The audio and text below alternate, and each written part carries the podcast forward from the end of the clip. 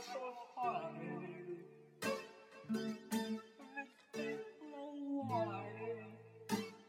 Тадяха, в эфире Лавайкаст, и снова в ваших наушниках звучит голос его бессменного ведущего поливателя маяка, смотрителя кактуса или фикуса, или какого-то там другого комнатного или не совсем комнатного растения Альберта Крискова, известного также под ником Папа Хуху. И сегодня у меня в гостях, как всегда, интересный гость. Это гость, с которым я буду знакомиться, можно сказать, во время нашего эфира, но гость, который меня до этого в телеграм-каналах и в э, телеграм-канал общений удивлял тем, насколько он глубоко разбирается в самых разных лингвистических системах и, самое важное, системах записи. Итак, у меня в моей виртуальной студии Максим, Максим, которого можно будет в Телеграме найти по его нику Панатес.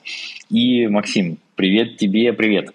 Привет, привет. Давай сразу, почему Панатес? Почему у тебя такой ник? Что он обозначает? Это было когда-то давно. Я забил Э, в Google переводчик рандомные слова, э, перевел на латинский и как-то объединил их. Я уже не помню даже, что там за слова были. Давай я скажу, что когда я вижу, например, тебя в Телеграме, у тебя сейчас э, набран твой ник, ну, или то, что видит пользователь, да, какими-то совершенно незнакомыми мне буквами. Вот что это за буквы, например? И как вообще это прочитать? Ну, это символ фонетического алфавита международного. Это читается как целобожалана. Это из языка гешиза. Э, в принципе, значит э, кошка-мальчик. Супер. Слушай, хорошо. Давай, ты видишь, мы сразу затронули кучу вопросов. Расскажи мне, потому что я вижу, что ты очень сильно занимаешься теми глифами, теми системами письменности, о которых я, честно скажу нашим слушателям, ну и тебе тоже, никогда в жизни даже не слышал. Вообще расскажи, откуда у тебя, и давай я тоже, это не секрет, ты до сих пор учишься в университете, но вот те твои комментарии, которые я видел, а ты еще на бакалавриате, правильно? И ты да, да. повергал меня в просто ужас глубиной знаний. Я имею в виду, что реально, откуда ты все это знаешь? А, ну, я это все изучал самостоятельно. В ВУЗе у меня с лингвистикой практически ничего не связано, тем более с дальневосточной. У меня в ВУЗе вообще турецкий язык и переводоведение.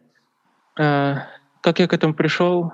Ну, сначала, наверное, когда я изучал японский, мне понравились иероглифы, и ну, потом уже увлекся лингвистикой и как бы ее на иероглифы экстраполировал уже. И все. Ну ладно, и все. Давай по порядку. Вот расскажи нашим слушателям просто любопытно, что значит увлекся лингвистикой. А, что mm-hmm. это в твоем случае обозначало? Тебе было интересно, как разные языки записываются? Или какая у них разная грамматика? Или какая у них, э, не знаю, разная что, лексика? Вот чуть подробнее. Ну, самый интересный раздел лингвистики для меня это, наверное, историческая лингвистика, э, как языки изменяются. Поэтому там затрагивается сразу и фонетика, и синтаксис, и морфология, и так далее. Но поскольку мне привлекали иероглифы, я эту любовь к исторической лингвистике как бы связал с этими иероглифами, ну и начал, собственно, изучать историю письменности, ну и так далее. Но это тема, которая, мне кажется, довольно сложная. И давай проговорим для наших слушателей, что ты просто увидев иероглифы, они тебе понравились эстетически, и ты решил копать такие их палеографические вообще формы, которыми, мне кажется, за пределами Китая занимаются, наверное, вообще считанные единицы людей. Про эстетические даже не знаю. Изначально они мне понравились тем, что их можно, что их на самом деле огромное количество, а я очень любил раньше коллекционировать вещи разные, поэтому сначала иероглиф как бы коллекционировал для себя и пытался запомнить их как можно большее количество. Но поскольку я увлекся лингвистикой, я, собственно, э, от этого ушел и начал заниматься скорее их развитием и различными закономерностями, потому что ну, это намного важнее, чем их количество. А то в различных словарях, например, э, часто считают иероглифы, ну, количество иероглифов считают по тому, сколько их находится в каком-то конкретном словаре. Но на самом деле там э, очень много условностей, различных форм, и как раз закономерности позволяют установить, что является формой, что нормальным иероглифом, и как их вообще отличать как, как их вообще можно посчитать? Да, но, кстати, вот тут тоже ты затронул другую очень прикольную вещь, количество иероглифов, и вообще в этом контексте мне так забавно слышать, что кто-то собирал иероглифы, а вот но, тем не менее, ты знаешь, мне эта тема очень близкая. Но я каким-то образом тоже, можно сказать, что собираю иероглифы в плане того, что вот каждый раз, когда я вижу какой-то необычный иероглиф, он, конечно, потому что есть некий набор, да, вот для наших слушателей тоже, наверное, будет любопытно с точки зрения практики понять, что если ты долго находишься в иероглифичной среде, как, например, я в Китае, ты постоянно видишь вывески, ты постоянно читаешь книги, ты постоянно, ну, все равно окружен иероглификой. Конечно, речь идет о том, что действительно, наверное, есть около, там, назовем их, трех, четырех, пяти тысяч иероглифов, которые тебя более-менее окружают. Безусловно, из них там самых распространенных, наверное, там 500 или 800 штук. Я уж, конечно, не вдаюсь в дебри, как это правильно называется, статистическая лингвистика, наверное, да, все эти там законы ЦИПФа и прочее распределение э, знаков. Но вот я хочу сказать, что как только ты видишь необычный иероглиф, он тебе сразу взгляд его моментально выхватывает. Ты такой, ой, что это за хренотенюшка такая? Я такого не видел, какая-то он крокозябра любопытная. А, поэтому я тоже, с одной стороны, такие крокозябры коллекционирую. Некоторые крокозябры даже создаю сам ради прикола. Но вот а в твоем случае – ты говоришь, что сейчас перешел от вот количественного подхода к качественному. И давай еще раз, вот мне очень интересно, ты как человек, который сейчас изучает все-таки турецкий язык, и тем не менее копаешь в китайскую все-таки полиографию.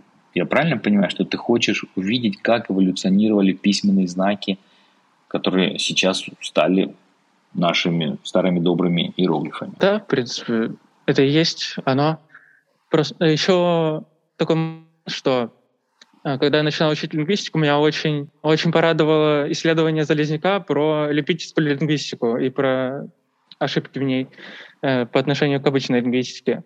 И поскольку я это часто вижу, собственно, в различных э, японских, китайских, американских, там, даже русских источниках, про китайские иероглифы, эм, мне хочется какой-то справедливости, поэтому э, я постараюсь изучать эту полиографию, ну, собственно, последние исследования смотрю, и как бы хочу, чтобы, чтобы мир услышал нормальные этимологии иероглифов, а не то, что там написано в всяких байду или в японских словарях от людей, которые, собственно, в ну, не разбираюсь как в науке. Да, эта тема очень любопытная, с одной стороны. И ты знаешь, конечно же, я сам тоже каждый раз, когда вижу книжки, китайские, кстати, если зайти в китайский магазин и купить книгу по этимологии иероглифов, то с наибольшей вероятностью, если это небольшая книжка, это будет некое пособие для иностранцев или для китайских детей,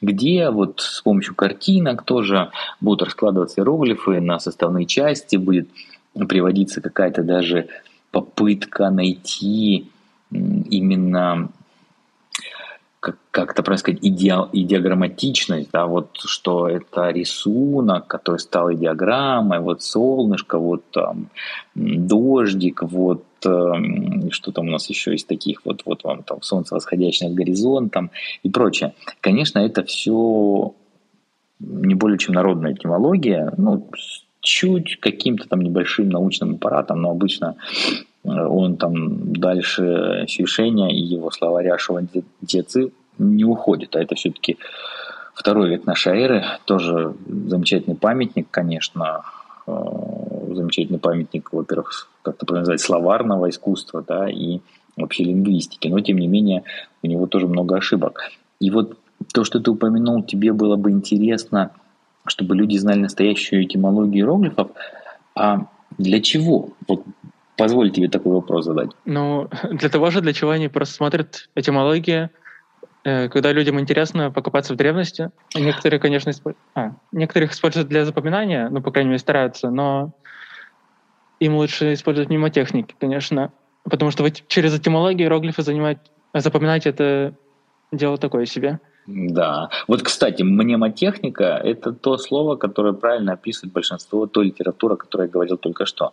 Хорошо, ну вот ты говоришь, знать настоящую этимологию иероглифов. А вот я сталкивался с тем, что когда обычно энтузиасты китайского языка говорят этимологии иероглифов, это практически сразу означает, что человек начнет тебе говорить про мудрость древних, про смотрите, какая здесь заключена тайна.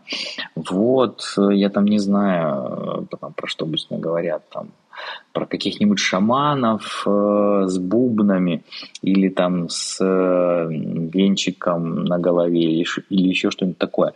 Вот не кажется ли тебе, что это этимологическая экскурсия в прошлое, она часто бывает нужна людям, которые хотят какие-то свои теории о великих предках или великих древних, мудрых древних вот э, подтвердить таким образом. Ну, мне кажется, это просто уже неправильные ассоциации идут из-за того, что как раз э, в области этимологии самые громкие люди — те, которые, собственно, в этимологии не разбираются.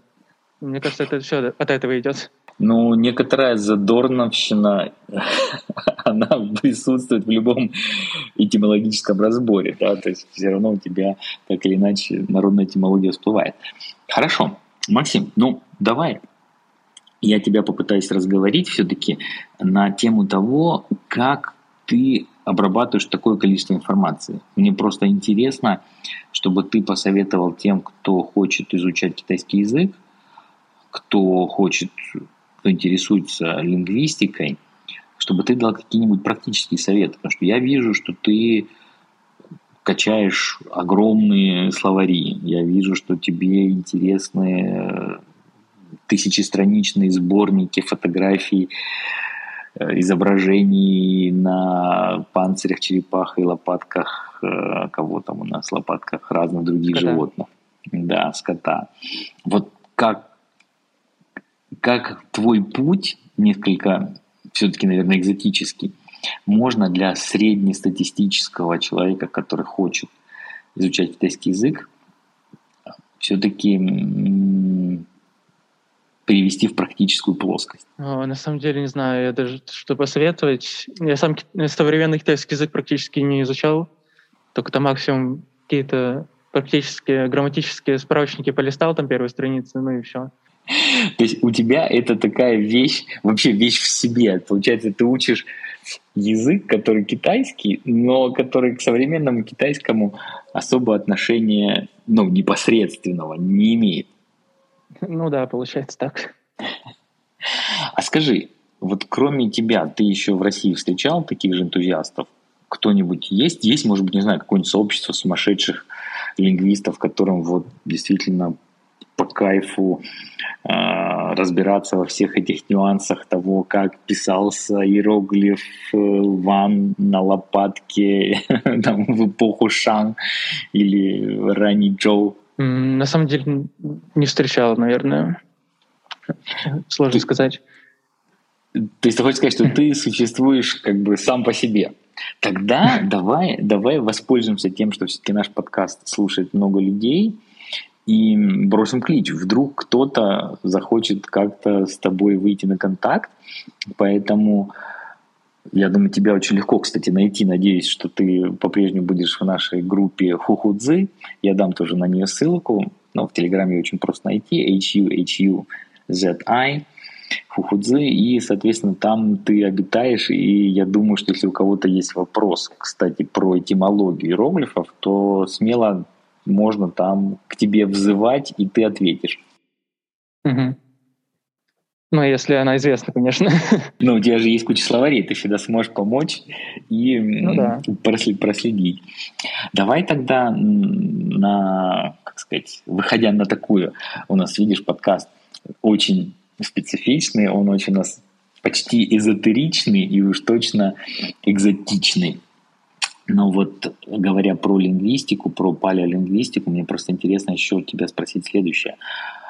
Как э, человек, который все-таки любит иероглифы, я каждый раз удивляюсь системам записи иероглифичным, но не китайским. там, то, что осталось mm-hmm. от тангутов, например. А, безусловно, очень радует всегда творчество вьетнамцев. Наверняка тоже у корейцев были свои какие-то варианты. Ну, там все-таки меньшая вариативность.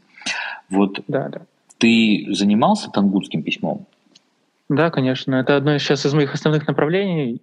И потому что я занимаюсь ну, тангутским и исторической лингвистикой с самыми близкими языками. Это, собственно, западная Геолоронтия. Но на самом деле не так называется просто. Я с английского, с английской записи тибетского транслирую на русский. Поэтому, ну, в общем, так. А, тангутское письмо, да, я могу про него порассказывать, если что-то интересное есть. Расскажи, конечно, мне очень любопытно, вот знаем ли мы, как оно, какой был его происхождение, генезис. То есть получается, что тангуты сказали, ребят, нам нужна письменность, ну давайте возьмем китайскую эстетику, чтобы это походило на иероглифы, да, но было, то есть для слушателей наших хочу сказать, что тангутские иероглифы не имеют ничего общего, кроме, как это правильно назвать, кроме формы штрихов, наверное, да, и да и то не всех, в общем, да, не имеет да. ничего общего с китайскими иероглифами. А, ну, в принципе, да, все так и было. Они, собственно, собрали какую-то комиссию, ну и создали письмо за несколько лет. Ну, давай скажем, когда это было, примерно в каком веке? Это же наверняка какой-нибудь там 9 век или 8 или как, когда был рассвет? А, где-то в начале, начале 11 века вроде бы, если я правильно помню. А, собственно, функционирует оно совсем не так, китайское. Собственно, в китайском что? А, у нас каждый элемент — это либо фонетик, либо семантик, ну, либо что-то там смешанное. Но в тангутском элементы, они сами по себе никакого значения не несут, ни, ничего сами по себе они не, не могут значить. А каждый иероглиф состоит из каких-то кусков других двух-трех иероглифов. Э, ну, случайных кусков. Э, но это сложно объяснить. Они как бы друг в друга зациклены, и поэтому, чтобы тангутское письмо, письмо владеть, если ты каждый иероглиф будешь учить, это, по сути, ты будешь учить просто абстрактные черточки — но поэтому их надо всех скопом учить сразу целой системой. А то, какие элементы в каком иероглифе используются, это было описано в первых тангутских словарях, но до нас они не дошли. У нас есть, например, э, море письмен, но там некоторые части тоже не сохранились. Ну, даже многие, наверное. А всего сколько до нас дошло тангутских иероглифов? О чем мы говорим? Да. То есть все-таки, знаешь, обычно это пугает, конечно, обывателя, когда говоришь про китайский язык, что там, например, ну, там, 3000 иероглифов, это какой-то базовый просто совершенно набор, да. Но все-таки можно и довольно быстро ими овладеть, особенно читать, может быть, там писать ты все равно будешь писать с ошибками, да, если не прописывать каждый день. А вот в случае с более сложной системой, если мы говорим про тангутский, то, что ты сейчас упомянул, сколько тогда надо учить сразу иероглифов, чтобы действительно читать на этом мертвом языке? Ну, это сложный вопрос. Я сам до сих пор бегло читать не могу, только ну, словарем пользуюсь довольно часто. Но из самых частых иероглифов, наверное, ну, штук 300-400, наверное, можно набрать. Но их еще mm-hmm. выучить сначала. А из редких там всякие обычно транскрип... либо транскрипции иностранных языков, типа китайского и санскрита, либо редкие китайские заимствования, либо иероглифы, которые используются в составных словах, ну и всякое такое. А скажи, вот если мы все-таки достигнем какого-то прогресса да, в изучении этого действительно мертвого языка, потому что, вот, если я не ошибаюсь, как Чингисхан покончил с тангутами, с тех пор никак это вообще не возродилось, и письменность это была совершенно забыта, и никуда она не дала никаких рамификаций, ни в чем больше не участвовала. Вот любопытно, если мы продвинемся хорошо в изучении этого языка, как ты думаешь, мы сможем прочитать какие-то, если найдем, тексты, которые нас удивят, или это будут все равно некие практические записи Тангутского царства, что там, не знаю, приготовили столько-то воинов, э, заготовили столько-то голов скота. Ну, в общем, собственно, для чего письменность и предназначалась, для таких утилитарных совершенно записей. А, ну, самый большой корпус тангутских текстов у нас это, наверное, все-таки буддийская литература, э, дошедших до нас. Э, также, ну, конечно, есть куча записей по различным там цены вина, там всякое такое. Но интересные тексты тоже есть. Например, лес категорий, который был утерян в китайской... Ну, он, это был довольно важный текст для китайцев, но он был утерян. У нас нет никаких оставшихся оригиналов, ну, там, кроме нескольких, э, не помню откуда, ну, несколько есть, но все-таки самый большой самый большой отрывок леса категории, который у нас есть, это, собственно, из тангутских источников. Поэтому, вот, например, оно позволяет нам на историю китайской литературы тоже взглянуть. То есть тангутский язык может выступить в роли такого вот арабского языка, да, через который обратно в Европу потом дошло наследие Греции, как я понимаю, потому что, если не ошибаюсь, опять-таки часть тоже того, что для нас является греческими текстами, уцелела только в арабских потом уже переписях и вернулась вот в средние века в Европу. Угу.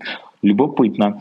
Слушай, ну давай тогда опять-таки бросим клич тем, кому вдруг интересно заниматься такими экзотическими вещами, как э, тангутский язык, тангутские иероглифы. Находите Максима, заходите в группу Хухудзы и налаживайте связи, контакты. Скажи, пожалуйста, а что ты, ну вот последний вопрос у нас на сегодняшнюю нашу передачу. А что ты думаешь делать после того, как ты закончишь универ? Пойдешь ли ты куда-то в магистратуру, но именно уже на лингвистику восточных языков, или хочешь заняться чем-то другим? Да, конечно, я планирую идти дальше, но пока я магистратуру еще не выбрал. Но зато с аспирантурой уже определился. Это будет Институт восточных рукописей РАН – если мне получится туда попасть. Ну, в идеале, конечно, надо туда. Потому что у нас там хранится, собственно, чуть ли не 90% от всего мирового количества тангутских свитков, поэтому там еще изучать и изучать. Ну, я желаю тебе удачи. Мне кажется, очень важно, чтобы были такие люди, потому что ты действительно уникальный в этом отношении человек, который интересуется совершенно экзотическими вещами, но которые именно и делают наш мир богаче, которые возвращают в него то, что в какой-то момент было утрачено. Максим, но тебе тогда я желаю хорошего окончания бакалавриата. Видишь, э, для меня, например, я всегда думал, что магистратура и аспирантура это одно и то же. Ты говоришь, что это на самом деле не одно и то же, но я надеюсь, что, может быть, наш подкаст слушает кто-то из академического мира, и также он удивился тому, что есть такие энтузиасты, как ты, и э, с тобой выйдет тоже на связь, чтобы помочь тебе попасть туда, куда ты хочешь, вот в отдел восточных рукописей нашей Академии наук. Ну что, тогда с тебя прощание с нашими слушателями, что бы ты хотел им сказать напоследок? Учите лингвистику, это интересно. Э, не обращайте внимания на лингвофриков, ну и, собственно, да, все. Ну, под лингвофриками ты имеешь в виду тех, кто старается выдумать этимологии разные и да, да. вычурные. ну да, да, да. В общем, мы ратуем за строгий научный подход и говорим нет всяким этимологическим выдумкам и фантазиям. Да. Ну что, с нами в студии в нашей виртуальной был Максим. Максим, которого вы найдете в Телеграме по нику Панатес. Мы говорили на очень любопытную тему. Я думаю, что часть наших слушателей точно сейчас полезет смотреть что же такое тангутское царство и что же такое, как же выглядели те самые тангутские иероглифы. В общем, расширяйте свои кругозоры, учите больше иероглифов и всем пока-пока. До свидания.